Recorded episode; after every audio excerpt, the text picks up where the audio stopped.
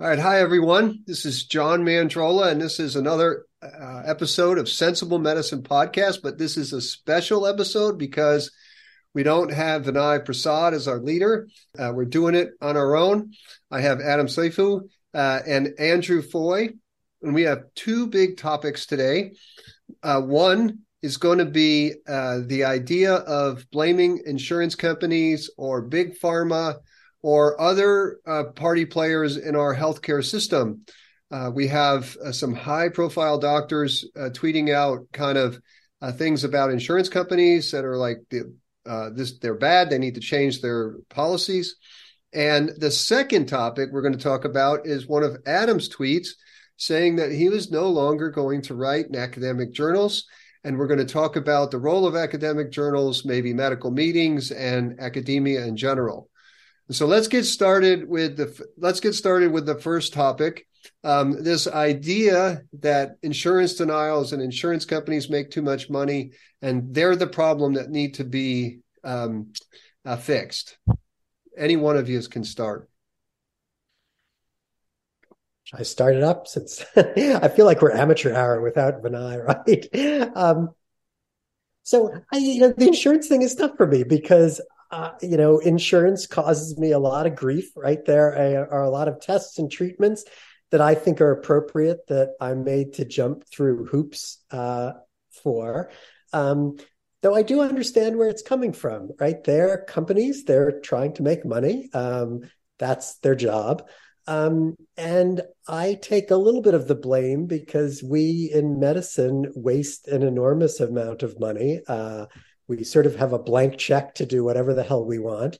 And so I like to think that maybe some of this we brought on ourselves because we all see a lot of unnecessary testing, a lot of ridiculous treatments being offered. And it seems like somebody needs to put a brake on that. Yeah, I mean, I think that's well put. For me personally, I do participate in a lot of patient care for anybody that's watching. I spend well over half my time doing patient care in the inpatient and outpatient setting. So I don't want people to think this is just, academic people talking about this who don't have a stake in the game. I mean, I generally don't get many denials. And it probably isn't surprising to anybody that knows me or my writing that I tend to be conservative when it comes to things that I advise for patients, whether it's treatments or tests or interventions. And I think as a result of that, there's not a whole lot of things that I do that are really in any sort of like gray zone areas. I can kind of count the denials I've had in the last. I was going to say year, but I can count the amount of denials I've had in the last, 14 months, probably on one hand. And I didn't even feel that strong about several of them. And the one that I felt strong about, I went through the process to challenge it. And I was able to get the patient the test that I wanted, which in that case happened to be a cardiac catheterization, and it was approved fairly easily, and it wasn't that big of a deal. So, it's hard. I don't want to speak out of areas that are perhaps outside of cardiology or general cardiology, but just for me personally, it's not something that I run into on a frequent basis. Well, Adam, I want you to respond to that because I'm in Andrew's camp. I maybe get one denial a year, and usually it's because someone didn't fill out the paperwork properly. It's almost non-existent in my world, and maybe it's not our practice pattern. Maybe it's just a class effect of where we're at. And so I wonder, do you think that internal medicine is more burdened, primary care is more burdened than say specialty services on this, or no? Yeah. You're making me think for the first time that maybe I should have done a cardiology fellowship. I can count, a dozen things that I was blocked on last week, and I'm not exaggerating. And this comes from let's see, any advanced imaging of the spine, dozens of prescription orders, because, I spend a ton of money, right? And I am the entry point to a lot of this. And so if insurers can block what I'm doing, they're saving a lot of money because they're not letting patients get to you guys, right? Where you do ridiculous things like coronary calcium scans and caths on people with well-controlled stable angina. I'm just kidding.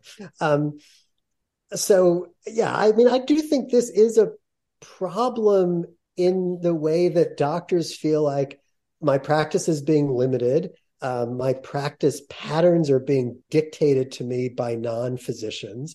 And it's slowing me down. And these are people who are obviously very busy. And that's where the aggravation comes from. No, that's interesting. I mean, one thing that I notice, and maybe John, you do as well, although you're probably even further downstream than I am. But I mean, I do oftentimes get consults for things from primary care physicians that I oftentimes think, did they really need a consult or did they just want to order a test? And if they wanted to order the test, why didn't they just order the test without the consult? But to hear you speak about this, I mean, I do wonder perhaps that maybe they are more, they're used to getting denials for testing like echocardiograms or various stress tests, for example, that seem like they would generally be appropriate. So what I find that I generally just do the consult and do that particular test. And oftentimes it might be normal or unremarkable. And it's sort of like you don't really see the patient again, so to speak. And it seems to me like they're a little bit soft, but maybe it's not so much an issue of the consult being soft. It's just the provider not wanting to deal with the hassle of trying to order the test themselves. I mean, do you think that has anything to do with that? I think, go John, why don't you answer it? No, go ahead. I was just going to add, that's for you. Yeah, I mean, when I think about, and maybe we're getting a little bit away from insurance behavior to kind of physician overspending, which needs to be regulated in some way. When I see sort of excess, I generally feel like it's for three reasons, right? It's because the physician, doesn't know what they're doing, right? I'm ordering something inappropriately, and I just don't know that it's the wrong thing, right? Or it's because of some, over concern, whether it be for just the patient having a bad outcome and I need to be excessively conservative, or because it's, fear that I'm going to get sued about something. And I'm like, I know this person doesn't have a PE, but it would be terrible if they did. So I'm going to get that CT, even if I don't think they need it, and their D-dimer is negative, blah, blah, blah, blah, blah. Or it's just graft, right? It's someone who's like, my practice depends on me doing so many knee arthroscopies every month, and that's why I'm doing it. I think graft is exceedingly rare. I think it's probably the first 2 points, that it's people who actually think someone with syncope needs carotid Dopplers, or it's someone who is their sort of, I don't know what to call it, their diagnostic titration almost is set a little bit too conservative, where they're too risk averse.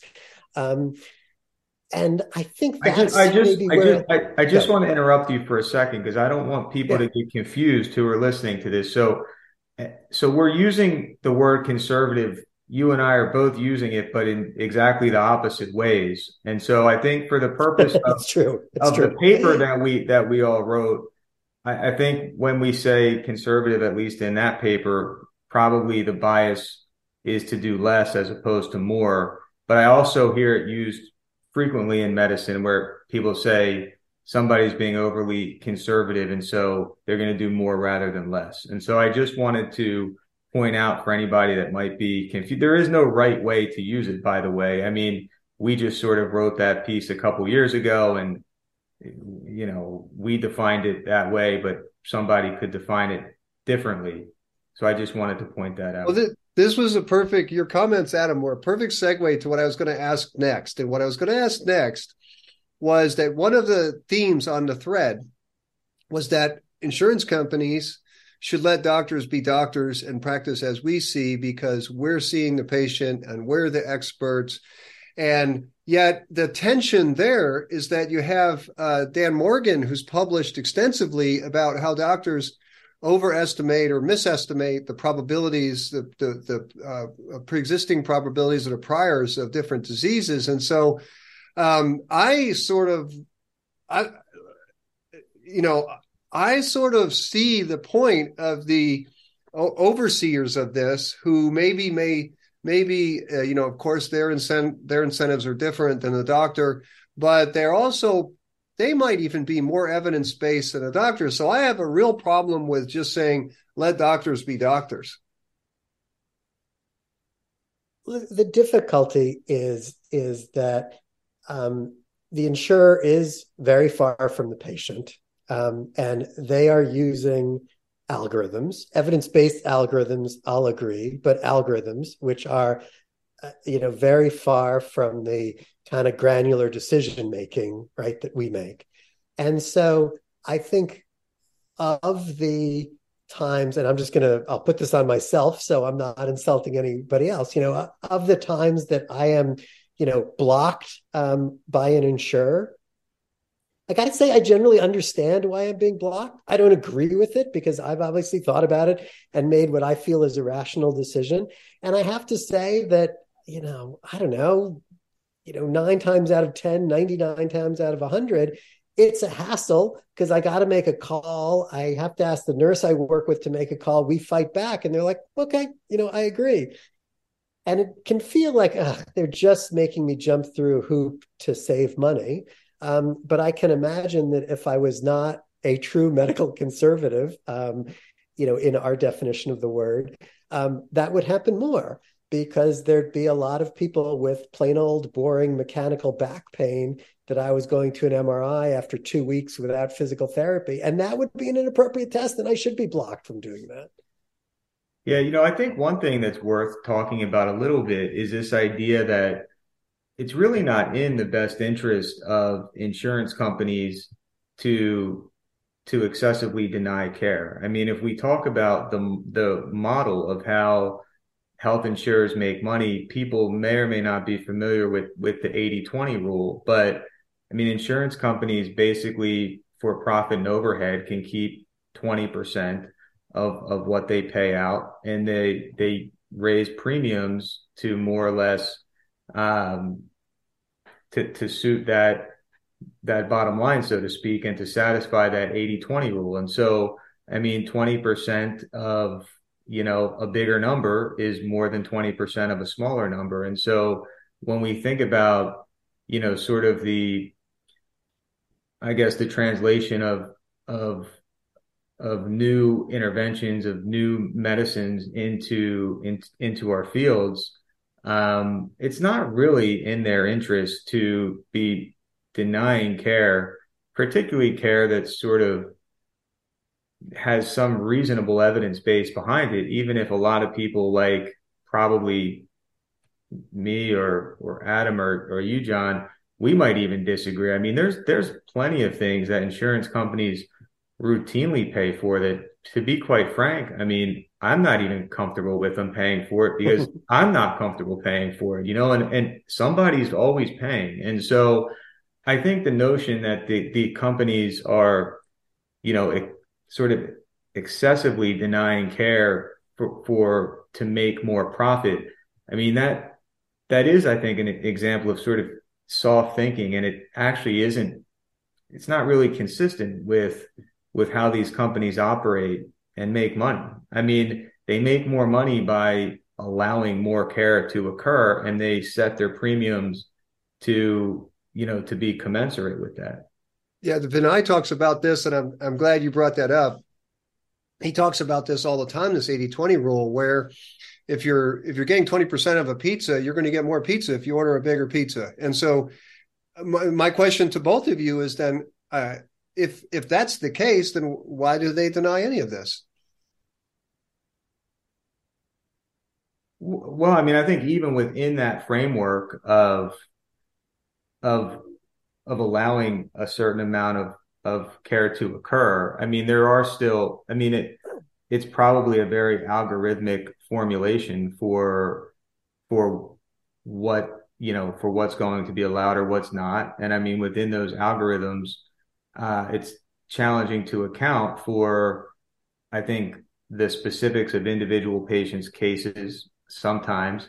But I also think that there's things that are probably being denied that are probably reasonable denials in a lot of cases that just haven't met the sort of what I would consider even a low bar yet for being approved for payment, to be honest.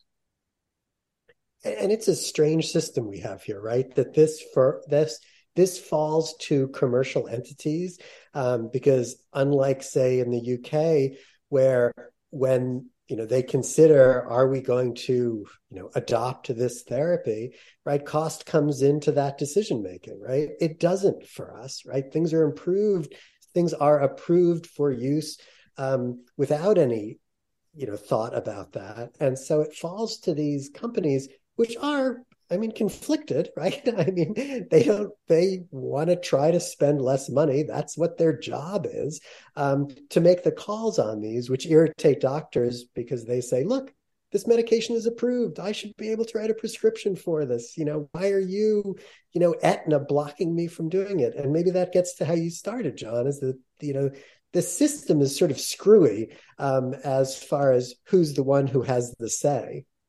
Well, I want to, I'm debating where to take this, but I guess that pushes me one way. I want to make the proposal that maybe insurance companies, maybe pharma, maybe they're even simpler. Their incentives are even simpler, right? An insurance company is in business to make money. A pharma company is in business to make money. They have one goal, to make money. And I just don't see that as nefarious. And I see this idea of saying there's bad pharma and bad insurance companies and bad PBMs as I think it's really soft thinking, because they are in the system for one thing, and it's very easy to understand. And I think that the more critical thinking has to be, how do you change their incentives, and what are those trade-offs, and how do we think about those trade-offs? And maybe I'm totally wrong. Maybe they are bad people, but I know people in the insurance company and insurance business, and I know people in pharma, and I don't think they're like nefarious human beings. So what say you? Well, no, so I think that's a good point. And I guess not going so much with the pharma example right now, but just sticking with insurance. I mean, the goal is to make money, but they do provide a service which is valuable to people. And I think all of us as adults, I mean, wouldn't have, when you're like a kid or a teenager, maybe even a young adult, you don't appreciate the value of a good insurance product that often. But as you get older and you're an adult, you realize that as a product, insurance is a valuable thing. And I guess some of the conflict within this country is perhaps, where should that be provided from? Should it be from individual sort of companies, or should it be more from a centralized government agency? But at the end of the day, I mean, insurance companies are providing a product which I think the overwhelming majority of people would say is valuable. So it's not just that they're there to make money. I mean, within any sort of system, capitalist system, I mean, you make money really only if you provide a service which is valuable to people. And so I do think there's value within what the insurance companies are. There's value to insurance, to health insurance. I mean, how that's necessarily being administered and, I guess the role of consumers in shaping that and whatnot, those are all, I think, complex topics and worth talking about. But I think we do at least have to appreciate that insurance as a product is valuable. And so it's more than simply making money. I mean, it's making money to provide something that we want. Adam, are they bad guys? think Adam might be. Adam might be. There's no way he could be sitting that still. All right. Well, let's go with this, Andrew. What about these ideas? Oh, Adam's coming back. Hang on a second. See if we bring him back. Adam, are you back? No. Sorry, guys, I lost you. Okay. Did you hear that? Did you hear Andrew's point about the insurance? Okay. Your thoughts on that? Are these nefarious people and nefarious entities? No, and I don't think so. I agree. They do provide services, as does pharma. Our healthcare system has its problems, but is also, as many people say, envy of the world. And that drives some people crazy these days as our life expectancy dwindles a tad. But John, to go back to what you said, I mean, I think you have to accept, listen, in our system, which is a capitalist system, and it's the potential for profit, which drives all of this, right? This is how it works. And if we want to change the incentives, that's a big discussion. And I agree that the incentives should be changed, in some ways. We offer a lot of things we probably shouldn't be able to offer because they're not effective.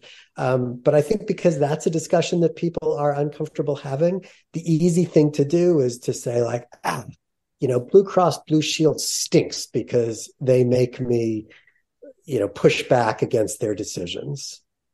So this is another perfect segue. Thank you for, we're going to do maybe 5 more minutes on this, but your comment about ours being a capitalist system. And I really, sometimes I wonder about that, because my idea of a capitalist system is if you like the shoes and they're worth how much money you're willing to exchange for them, you buy it, and it's a sort of a free trade, kind of like Substack. If people want to pay the $5 a month, they can get the content. But I'm not sure that we have a very clean capitalist system. And I know that Andrew has been schooled in the Austrian school, and I just wonder if we could make some comments about what we think would be a better system, or and of course, what trade-offs would that entail?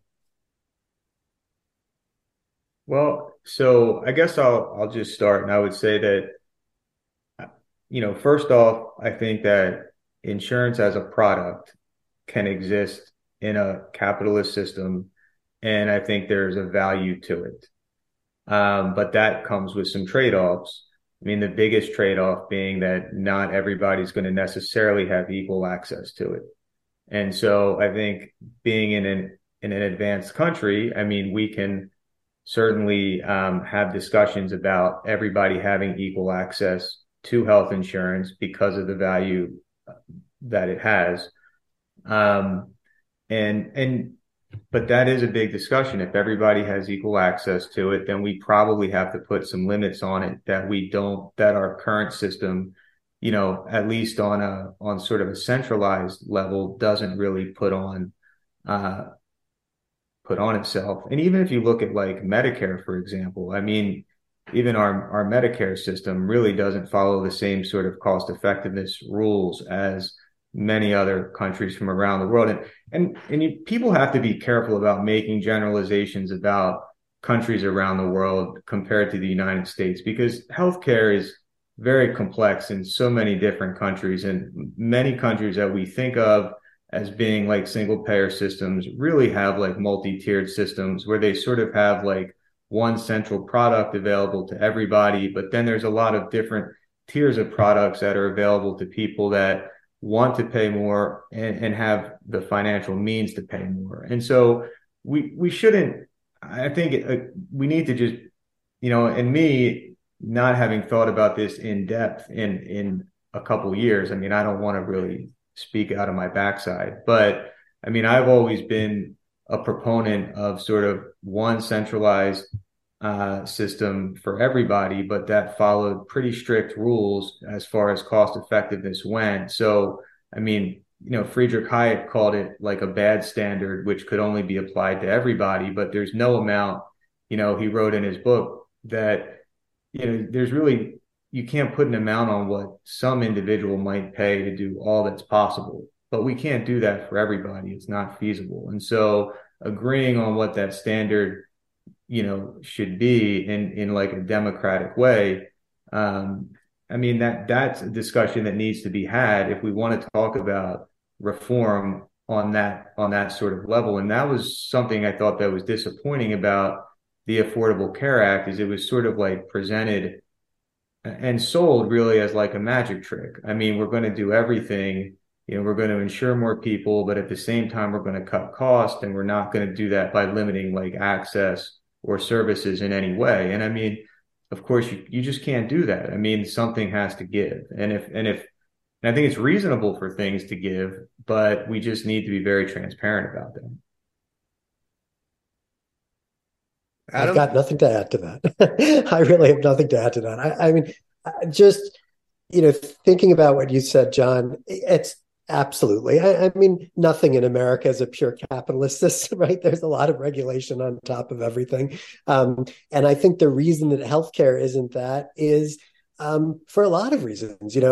I think people are unwilling to accept that, both from the patient side of it and the doctor's side of it. I don't think that's where we're headed. If anything, I think we're moving, further away from healthcare being sort of unrestrained capitalism, which I think most people are comfortable with that. I think there are a few sort of out there libertarians who would say, yes, everybody should pay for their healthcare. They should know what it costs. They should know what the outcomes are. And if they want to go without any insurance, fine, I'm going to go turn the lights on in my room because, just so you know, that's where I'm going. Be right back. All right, very good. I think the take-home message there was we really need to talk about these system problems. We really have to talk trade-offs, and I think I'm not sure that we really are comfortable talking about these trade-offs. It's easier to just place blame on certain actors, and so I think it's the synopsis. Let's move to the second topic. Go ahead. You have one more thing to say. I think also, just to admit, we're probably being a little bit unfair because nobody's best thinking comes out on Twitter, right? It's a much better place to complain than it is to, weigh the strengths and weaknesses of the American healthcare system. But I think we made good points about it. Okay. Yeah. Yeah. And one more thing just to add before we close this loop. Adam did mention, that probably most people in this country are really fine with healthcare not being a pure capitalist system. But my only, I guess, defense of sort of the libertarians in the room, and I'm not saying I agree, but the defense of them is that I think they genuinely believe that prices would fall for everybody. And I kind of think that they would, if we had a pure capitalist system. However, the trade-off there would be that there is going to be people that don't have access for various reasons. And so, I just wanted to sort of put a stamp on that. Excellent. All right, let's move to the second topic. We'll do about 20 minutes or so. Adam wrote this very interesting tweet that he was not going to publish in academic journals anymore. And Andrew is deep in academia as an associate professor and publishes a bunch. And in the last few years, I've published some. And now I'm really wondering. We have these other avenues. We have social media. We have Substack. We have different avenues for the translation and communication of science. We have preprints, which are now, you can put your science out there with public peer review, and people will criticize these preprints because they haven't been peer reviewed. But like last week, I covered a paper that was peer reviewed in one of the highest level cardiology journals. That was really a flawed study. So peer review obviously isn't getting it done. So I want to just throw it out there, Adam, to you just speak about what your feeling was about writing in academic journals, and then get Andrew's response to that. Sure. And I should say to begin with, you know, I'm in an incredibly privileged place, right? So, you know, I'm a professor at the institution I'm at. I've published, you know, a lot in the past. I get to say like, oh, you know, he has so and so many, you know, so and so many articles in peer reviewed journals. So it's not like I'm taking some brave stand here. But the reason I said that, and I said it a little bit in joking, because I looked up my Google Scholars and saw how my my citations are falling, and said maybe I'm doing this just because nobody's paying attention to me anymore. But I thought it was important because I'm at a place in my career where I'm not, you know, retiring tomorrow, but I have the luxury of sort of saying like, what's important right now to me, right? And it was a time that I, you know, gave up some positions at work, picked up some positions of work, and sort of said, you know, what I really like doing is I love seeing patients, and I love teaching to, you know, sort of larger groups of students at multiple different levels. And one thing that I realized that as much as I love to write, I hate the whole publication process in our classic journals. And it's because mostly when I write something, it's, you know, a thought piece, an essay, a critical appraisal piece. And I sort of, you know, I've been doing that for 25 years. I kind of know what I want to say. And going through the editorial process of having a journal editor say, oh, you know, this is not the article I would have written if I was writing it. I think you should change X, Y, and Z. Kind of makes me crazy at this stage. And I think, you know, as John, you alluded to, we're lucky that there are a lot of great outlets for physician writers, physician essayists, physicians doing critical appraisal, physicians wanting to put out opinion pieces, that can kind of skirt the whole journal system and actually get much more kind of conversation and feedback from the people who are interested than could ever happen at a journal.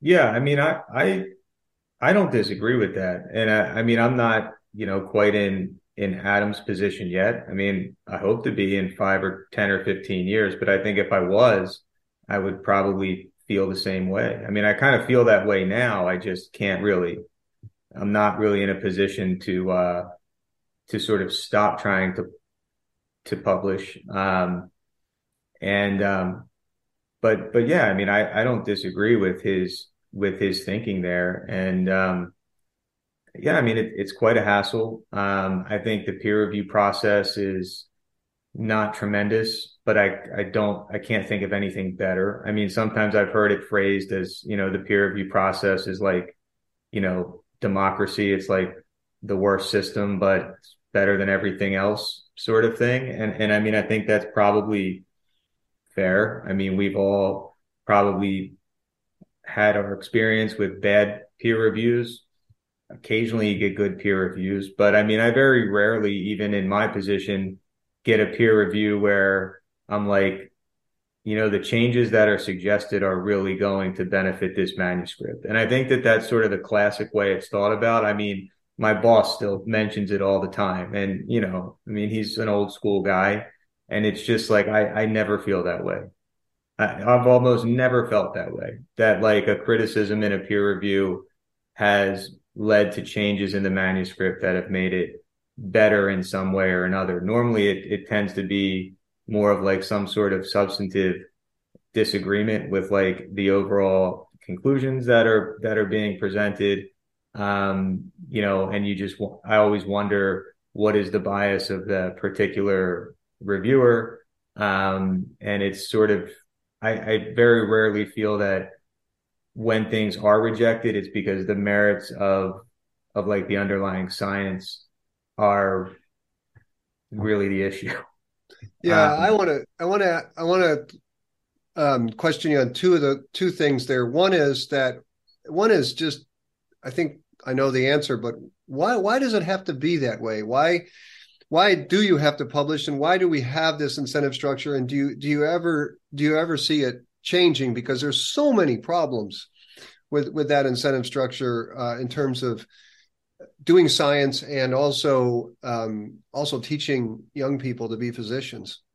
Well, I mean, you know, how do you, so for example, with promotion within the academic system, I mean, how many ways can you distinguish people that are sort of fulfilling the roles of being an academic? I mean, if you're not publishing, if you, let's say you're a clinician educator, for example, or, I mean, how do you really distinguish that people are doing academic work? And I mean, I know that there's these other places now, and I love Sensible Medicine. I mean, I've written in it a bunch of times. I would like to write even more. But like for somebody looking at me coming up for promotion, I mean, Sensible Medicine at the end of the day, I mean, it's still a blog site. And, right. I mean, how do they know how to sort of compare that I've written, let's say I write 20 pieces in Sensible Medicine over the next year or so. I mean, I think it's just a matter of, I think the playing field is changing, but I think it takes some time to adjust to that. And I mean, I think the publishing, model was probably different 20, 30 years ago when there wasn't 5,000 journals out there. Cause we now know that you can even publish in a lot of journals relatively easily if you're willing to pay or you have the means to do that. I don't know. Isn't the downside though? I mean, as an outsider looking in, I just see the huge downside of you're going to take these young people, and if science is about discovering truth, and you take these young people who need to play the game and who need to stay on point and who need to get on these consensus papers and these guideline papers that get cited all the time, and you're not getting on a guideline paper if you're questioning the evidence base or trying to, or question the prevailing way of thinking. And so I just see it as a huge, huge downside. It's such a hard issue. I mean, as you guys talk and listen to you make these points, there's so much on either side. John, your piece last Monday on Sensible Medicine on the Watchman device, right? Was so perfect, not to like pat ourselves on the back, but it was like, not only the height of sort of critical appraisal, but it was also clinically really important. And somebody on Twitter said, "Oh my God, these are good points. Have you written a letter to the editor?" And I laughed out loud. I was like, well, that is a complete waste of time, right? Because it'll come out 3 months from now and nobody will read it. And in fact, a really well-received article on Sensible Medicine, which had, 60,000 reads, right, is incredibly important and probably gets read more than the actual article itself, fortunately. But on the other hand, Andrew, to speak to what you said, I still have a lot of students who I teach. A bunch of them have published on Sensible Medicine. And I have to tell them that, listen, I'd love to have you publish here. I think what you've written is terrific. But this is not going to help you in the long run because, a line of Sensible Medicine on your CV, that's going to carry a whole lot, less weight than even a publication in, a 12th tier journal, that you've paid for to get your article into. And although I would love it that we had some journals, a small number of journals which published, the really important papers and some really important, well done guidelines and meta-analyses. And then we had some sort of open access with open data to kind of get everything else out there that we could all read, we could weigh into, and that we'd figure out some way to value it. So, if it's viewed a lot, if it's commented on, if it grows there, if it improves, that becomes super important for our, academic growth. Yeah, no, I mean, I love that idea. I mean, I think that's a great idea. I mean, and in fact, my boss and I were talking within the last month about trying to come up with a way to sort of provide a quantitative estimate of the academic success that somebody's had within the last year, because we're looking at adapting it for our department. And it was sort of like an interesting weighting system about, you know, did you receive an independent grant? Did you submit an independent grant? Did you publish?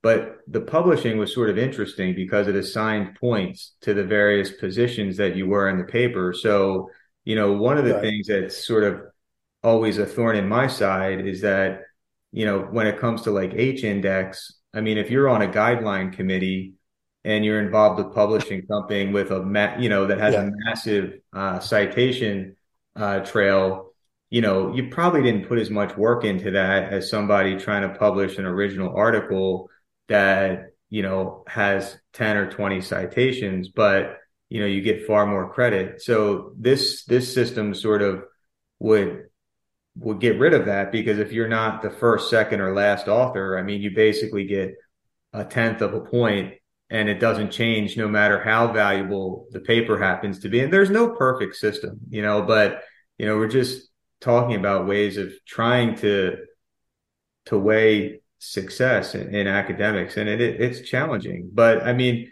there are people that are in that role of like clinician educator, and they're really not doing anything, right? And I mean, so you want people to be doing something to show that you are being academic, that you're thinking scientifically, and that you're trying to contribute to the field, as opposed to just only being a consumer and taking care of patients.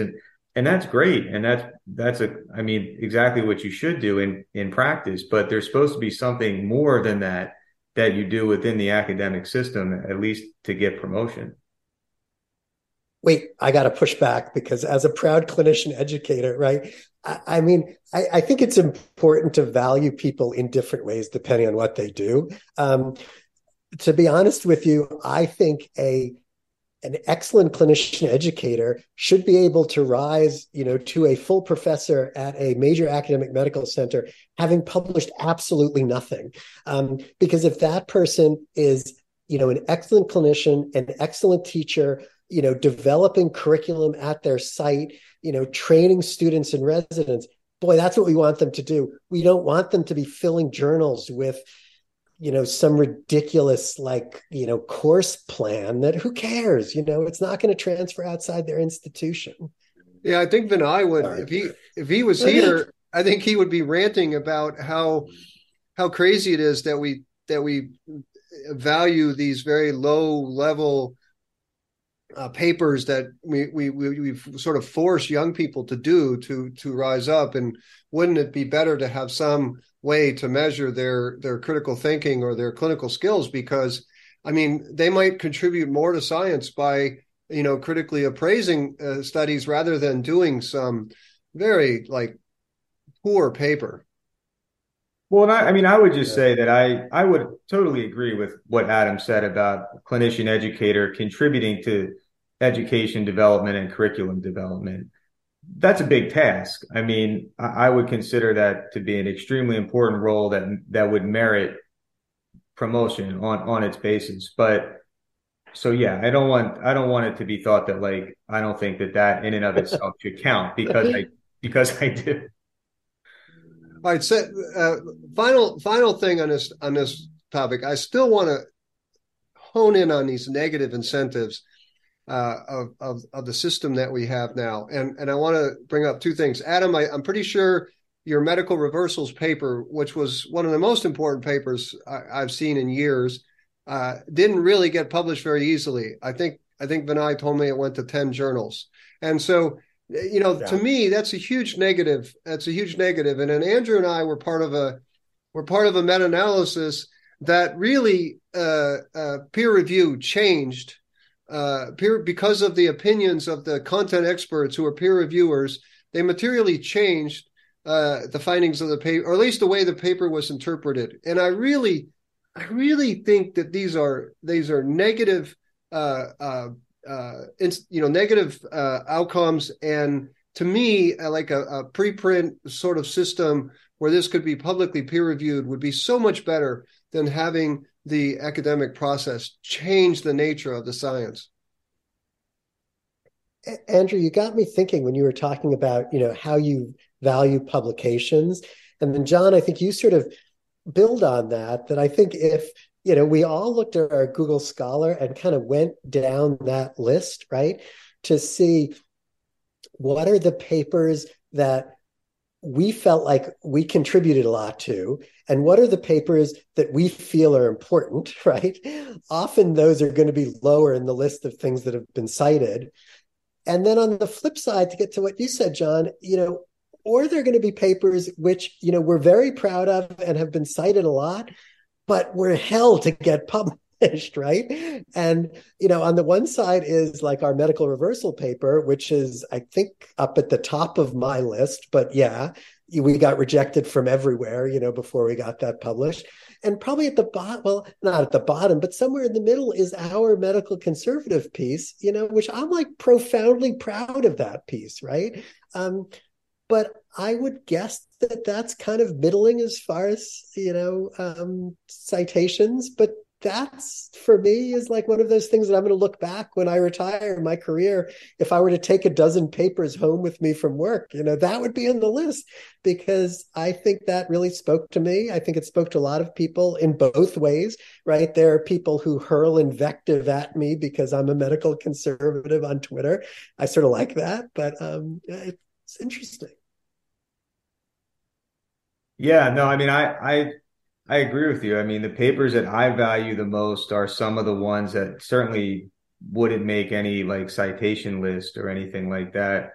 And yeah, it gets to the idea of how do we judge people's contributions in this space. And it's not easy to do. But I think we can all agree that if somebody was, you know, in an academic model and they didn't develop curriculum and they weren't publishing anything, it would be challenging in that case to probably put them up, you know, for promotion. But yeah. All right. Well, excellent. This has been a great episode. I hope that people like it even without Vinay. And we'll see you all next week. Thanks very much for listening.